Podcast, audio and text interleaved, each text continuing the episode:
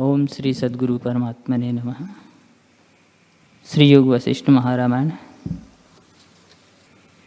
मुनि बोले, हे राजन,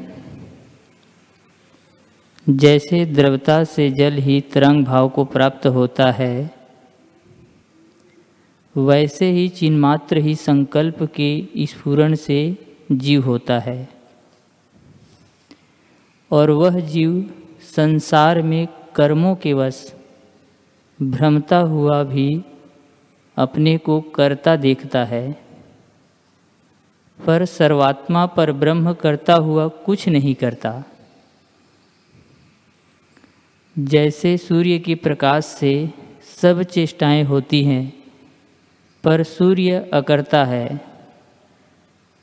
वैसे ही आत्मा की शक्ति से जगत चेष्टा करता है। जैसे चुंबक पत्थर के निकट लोहा चेष्टा करता है, वैसे ही आत्मा की चेतनता से सब देहादिक चेष्टा करते हैं। पर आत्मा सदा अकरता है। जैसे जल में तरंग उठते हैं, वैसे ही आत्मा में देहादिक प्रकट होते हैं।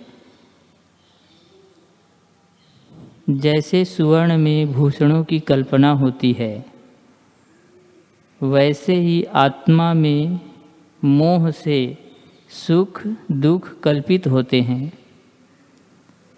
पर आत्मा में कुछ कल्पना नहीं। शुद्ध आत्मा में मूढ़ों ने सुख दुख की कल्पना की है, पर जो ज्ञानवान हैं उनको मन, चित्त, सुख, दुख सब आकाश रूप शून्य है। वे देह से रहित केवल चिदाकाश भाव को नहीं प्राप्त होते हैं।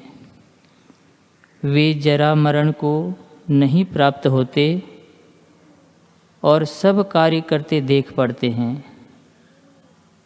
पर हृदय से सदा अकर्ता रूप है। जैसे जल और दर्पण में पर्वत का प्रतिबिंब पड़ता है, परंतु उसे स्पर्श नहीं करता, वैसे ही ज्ञानवान को क्रिया